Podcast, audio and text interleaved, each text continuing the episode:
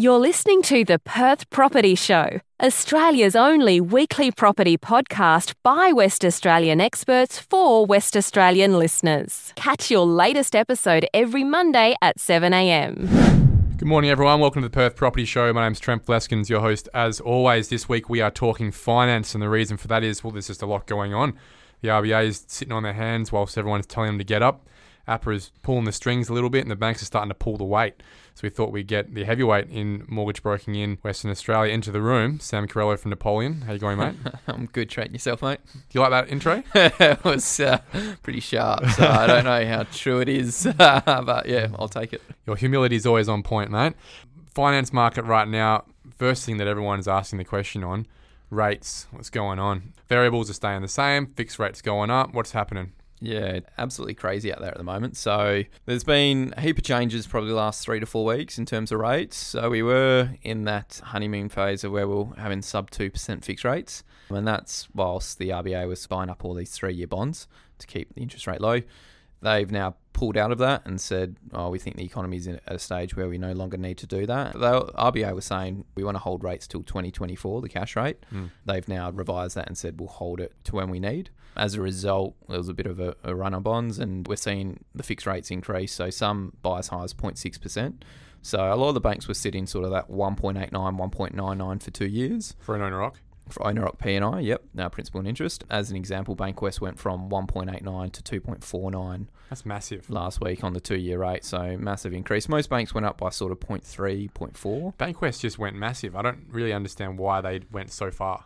There's other reasons behind it too. They're uh, process-wise at the moment, they were getting a huge amount of deal flow, and their turnaround times were extending out as part of that. So, so I think pulling the reins a little bit commercially. Correct. Yeah, I think their complex deals were out at 20 business days, which for Bankwest isn't what they it's want. Not good enough. Yeah. Yeah, and and that, they were sharp. So out of the majors, they were the sharpest in terms of rate. So they're probably getting a fair bit of flow. So what they've done is they've gone, all right, let's place ourselves 15 points above everyone else and slow that flow. And, and speaking to our BDM, that that's happened. Mm. So they're just working through the backlog now. Can you just explain quickly? We really jumped into the bonds market for a second yeah. and how that went up. Yeah. How does the bonds market affect the banks and their interest rates, and most specifically, I guess we're talking about fixed rates. That's right. There has been a massive increase in those rates. So I guess it's where the, the banks source their money from. Because the banks don't just have the money, they are also lending the money from the wholesale space and they're on lending that to people like us. Correct, yeah. So they'll buy a package of, of funds, say, say for two years. They'll buy that at a certain rate and then they'll obviously put their margin on and then lend it to the consumer. Carve it all up and then lend it all in little $500,000 packages. Correct, yeah. Yep. So they know if they buy it at, say, 1% and they on lend it at 2%, they've got their margin in there. And that's why if you do take a fixed rate and then you break it and rates have gone down, the bank actually charge you a fee to get out because they're making a loss on the money. Mm. If rates have gone up, you can actually exit that break uh, that fixed rate for a fairly minimal amount of dollars. Well, let's talk super strategically about that now, right? So everyone gets nervous about, oh, I might sell in the next year. Should I not get a fixed rate? The fixed rates are still fairly competitive. If we're all confident that the rate's going to keep going up, is there minimal risk then in taking a fixed rate, even if you think you're going to sell in five months? I think with the fixed rates, and I guess as we discussed before, there's other things around it as well. So, you know, with your fixed rate, you don't have your offset account limited in terms of extra repayments. If, if you were to fix for two years and you took that hedge, if I had a client come in and say, "Oh, Sam, I'm going to sell in six months," I, I personally wouldn't be recommending a fixed rate because it's not the right product for the client. Mm. If the client wanted to take that risk, it is a risk. So that wouldn't be under my advice. My advice would be let's just keep it variable because you are going to sell in six months, or, or that's the plan. But yeah, someone hypothetically could do that just I guess yeah, just wouldn't be the right advice to give. Yeah, no, it's a really good point because people are always trying to game the system a little bit. And the reality is what I'm trying to point out is as you said before, if you took a fixed rate now and the market moved upwards from there, there would be no economic cost to the bank and therefore other than maybe an administrative fee, you'd be lucky enough in that situation where you pro- probably wouldn't get charged a, much of a break fee, right? Whereas the other way, if you take a fixed rate and then you try and get out because the rates are lower, you'll get smashed. Correct. Yeah, that's yeah, right. That's yeah. how it works. Correct. Yeah. So it'd just be a small admin fee. But you know what happens if the world falls apart and rates drop? Mm. Then you've got a client paying a break cost, which they shouldn't be. So interest rates are starting to move on the fixed side. Are they moving on the variable side as well? Because the RBA hasn't actually moved their cash rate yet. Correct. Yeah, cash rate's still seen at 0.1, and it's interesting. A lot of the economists out there, depending who you ask, they'll give you a different answer. We've got some banks, economists think CBA was saying November 2022 is when they were expecting it, and AMP was the same. The likes of, I think, NAB and ANZ were, were expecting 2023 for cash rate movement. Variable rates have been fairly steady, if not, there's been actually a few reductions. They're just getting closer to the fixed rate. There was a, a big gap between your fixed and the variable. The I fix guess- was lower. Correct, yeah. Yeah. And in a lot of cases, I mean, if we take Bankwest as an example as well, for a, a 20% deposit, their two year fixed rate was 189, their variable was 247. So, like, why would you take a variable unless you needed flexibility, right? Correct, yeah. Yeah. Yeah, yeah. Obviously, all has to be suitable, but that was a big change. Now, with these fixed rates increasing, we've seen the uh, difference between the two obviously shrink. Given the cash rate hasn't dropped, though, are they just making commercial decisions, taking a smaller margin to be able to be more competitive as a variable rate? Yeah, probably to attract clients in. I mean, it's all about flows. So, Because they're not doing that with a fixed rate anymore. They need another product to do it with. yeah, to try and get business in. And I guess the it probably just hedges them a bit too. You Mm. know, obviously with a variable rate, they can increase that at any time. So you could sign up today on a certain rate, and then tomorrow the rate increases. Unfortunately, in the last three to four weeks, a lot of clients who we've been dealing with who have been taking fixed rates. no rate lock. Correct, yeah, it's offered, but then some people say, "Why should I pay a you know seven hundred and fifty dollar fee?" For It's a gamble. Correct, yeah. Yeah. And then when it changes, some banks might give you a day, a heads up. Some won't. Some will just will get the email on a Friday saying, "Oh, we've moved our rates as of today." But yes, it is a gamble. At the same time, I just want to point out, even that two-year rate at Bankwest at two forty nine, if I'd you two forty nine two years ago, I'd think, what's the catch? yeah, Yeah. exactly. So money's great. still extremely cheap. It's just not those headline rates of you know sub two percent. Or some very smart and lucky people who have locked their mortgages in for three, four years over the first half of this year who will be reaping that benefit for the next few years to come. Yeah, correct. So these interest rate rises that in the fixed space we have seen in the variable space over the next year or so, we'll probably start seeing some, some movement. How are we seeing that affecting borrowing for people? Have you actually even seen in Western Australia a situation where someone wanted to get a certain amount but they can't now? Or is it probably more affecting the East Coast with their max out on their debt to income ratios and we're not there yet? Debt to income ratio, good touch point. There's a few regulatory changes that have been brought in. The first one's the, the buffer rate. So the buffer rate was 2.5% above what a client would receive as a, as a rate. It's been increased to 3 So I guess as an example, say someone signed up for a mortgage at 2.7% in October and before, they would have been assessed as if the rate was 5.2. So that's the stress test there. Now, if they were to sign up at that rate of 2.7, they're now assessed at 5.7. So what we've seen that effect there, it's probably a 5 to 10% reduction in borrowing capacity for the average consumer. Is that affecting your clients? You're actually having issues there, or are most clients nowhere near where they could actually afford anyway? Correct. Yeah. So WA, we're very affordable. So I know you don't like using the median house price, but I'll Hate throw some I'll throw some figures out. So Sydney median house price is about 1.3 mil. The average wage for a family uh, is 137,000 as per the ABS, approximately. In Perth, median house price is what 565. Average wage for a family is 146 a year. This is what catches me all the time. I cannot believe people think on a broader base in Australia, we're going to see the same effect in the West Coast as they're expecting the East Coast when it comes to interest rate rises. The stress levels are so much more minimal in Western Australia than they have been for years in Sydney.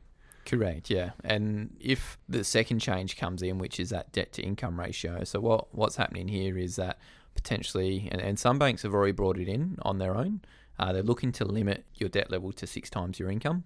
So with that, what it is is say you're a punter on hundred thousand dollars a year, the bank will limit you to a maximum loan of six hundred thousand. That hasn't been brought in with all banks yet. So a few of the banks, second tiers, etc., choosing to do it on their own. We've seen it for a while. You know, we've seen Bank of Queensland and Virgin, for, which is owned by Bank of Queensland, come out a few times with these debt to income ratios for investors and self employeds and people like that. Yeah. So that it's been in play, but it hasn't been enforced. Mm. So you can still borrow more than six times your income, typically with the majors. When you look at those average wage versus median house price, if you're doing six times your average wage in Sydney, you, you're borrowing about eight hundred fifty thousand. If the average house price is one point three million, you then have to come up with half a million bucks. Not gonna happen. Complete. Correct. Yeah, that, is going to absolutely structurally knacker the East Coast if that comes in.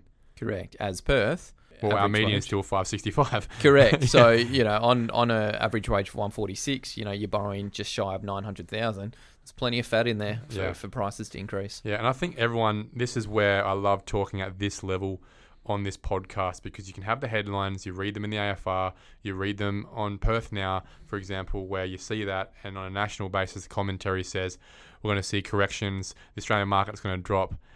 More specifically in Western Australia, this is the data. What's re- the really good intel is what you've just said there and, and analysed there is that we are so far in that fat level, but before that becomes a problem for us. Yes, it will affect certain people, but on average, for it to become a problem for us for our industry, we've got a bit of space there. Yeah, and that's you know those figures we, we spouted were median and average wage, which Yeah. is the average. So obviously there's going to be people above that and, and people below that line as well. That's probably going to affect, from my perspective, a couple of people. One, people who are probably in a low income space. If they're earning sixty, seventy thousand dollars, you get a six, six to one cap on there. That can really affect, you know, just buying a median house price house straight away, which is which is a struggle for people. It's going to make it hard, and also those people with multiple properties where it just starts the debt starts to add up. Correct. Yeah, I think it's designed to maybe take investors out of the market somewhat. If you look at six times income and you're making say twenty five thousand on a rental property, well, if your base wage is hundred plus the twenty five, it's one twenty five times six. Mm. You can potentially in Perth afford two properties.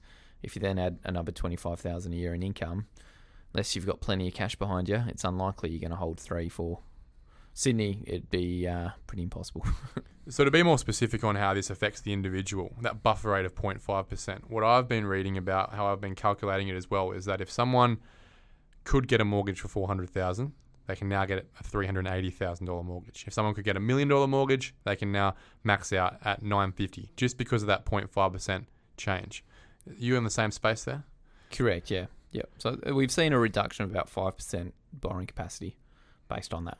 And what that's going to lead to do is people who have done their calculations recently, people who are in the development space, investment space, first homeowners, if they got a pre approval a few months ago, I would assume that we're probably in a space now where the calculators on the banks have been updated and probably worth going and rechecking that pre approval. Yeah, definitely. None of the banks have the same policy or same process. So some banks will honour. So say you're pre-approved pre 30th of October, they will honour that pre-approval for 90 days. Other banks will say, "Well, hang on a sec, we've changed our assessment policy.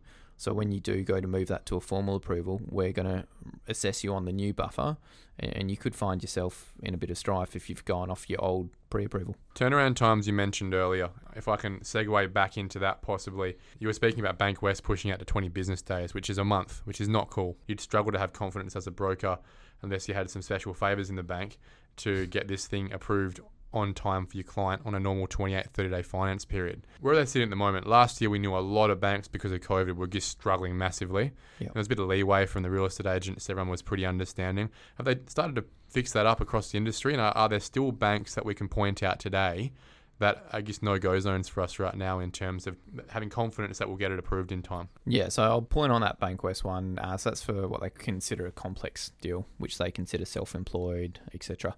So not all types. You know, your, your PAYG, I think they're sitting at 12 or 13 business days. At the same time, BDMs and, and Bankwest, they are saying, hey guys, if you do have a finance clause, let us know when it is and we'll work it in the system. The only downfall with that is, is if you've got a refinance in the system with Bankwest, obviously they only can get through so many files per day. So if you've got Throw a back in a refinance, correct. Yeah. So that's where they slow down. So the banks that we're seeing that are a little bit slow and probably trying to steer clear from at the moment is probably your Bankwest and your ANZ. ANZ are as well complex deals. So we're talking self-employed, uh, guarantor, etc. I think they're 28 business days Jeez. at the moment. But then you've got the likes of Macquarie and CBA have really come in. Uh, Macquarie are about one day, CBA a couple. They've always been great. I've also noticed that NABs pick the files up pretty quickly as well. Yeah. ING too. Yep. The worst offender last year where they were just knackered, 40, 50 days we were seeing, was Westpac. How are they going? they've brought it all in. So they're doing really well now too. Okay. So they had a massive hiring spree last year. And we're now seeing that you know those boots are on the ground. They brought, I think, a lot of stuff back onshore, which has helped as well. But yeah, they did a massive hiring spree with a lot more credit assessors, and so yeah, experience with Westpac has been, or Westpac Group, Westpac St George has been pretty positive recently. That's good to know because it's not a great position to be in when you've got a big four bank offering great rates. You can't justifiably recommend that to your client because you don't have any confidence you'll actually get it approved in time. Correct. And I guess that's where, if you're having the right conversations with your, your broker, it's not all about rate. Rate's important, Yeah. but it's about finding something that's suitable for the client, that meets their needs, that's going to meet your timelines. Because what's the best rate today? I mean, I hate to keep going back to that Bankwest, but that Bankwest rate was probably top couple in the market. Mm. So what's best right now doesn't necessarily mean tomorrow it, it's going to be the best. So it's about getting the product and make sure that's suitable, and then rate comes second. Well, to talk about rates, let's finish the episode off with a bit of an update. So the last thing we talk about is people are thinking about those rates. Owner occupier, P&I, what's the best rate in the market right now?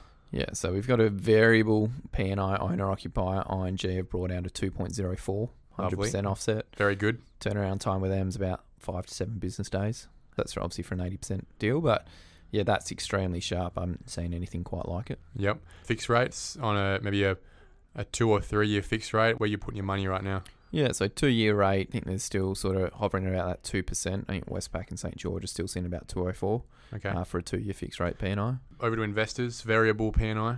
P&I uh, mid twos, so I think Macquarie are doing a 2.49. Yep. Uh, interest only with them's 2.59, so there's not a huge difference between IO and, and P&I. And I find that interesting. That all the banks they used to have a bit of a half percent differential there, and it's just really quite interesting to see how the commerciality has changed. Where some banks gone, no, I don't.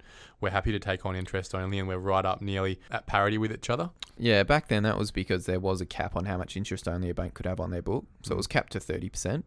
So when that was brought in, which has now disappeared, uh, when that originally was brought in, they had to try and deter the interest only lending. So what you found is there was about half a percent difference between your principal and interest and interest only.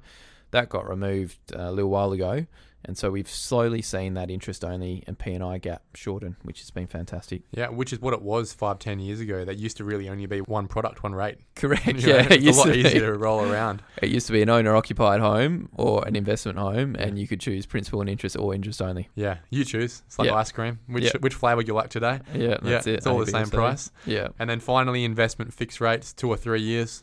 Uh, there's still some good rates there. I think if you look in interest only, again, mid twos, I'd quote 249. There's been that many changes the last couple of weeks. It's up and down every day at the moment with the banks. Correct, yeah. To cap that off, the fixed rates. It was only six months ago where you'd be getting some really good deals on four years and even five year rates. But Yeah. I, I guess to pull it right back to the start of this conversation today, with those longer term yield markets kicking up quite substantially, what we've seen there is the four and five year rates are becoming a lot less competitive, aren't they?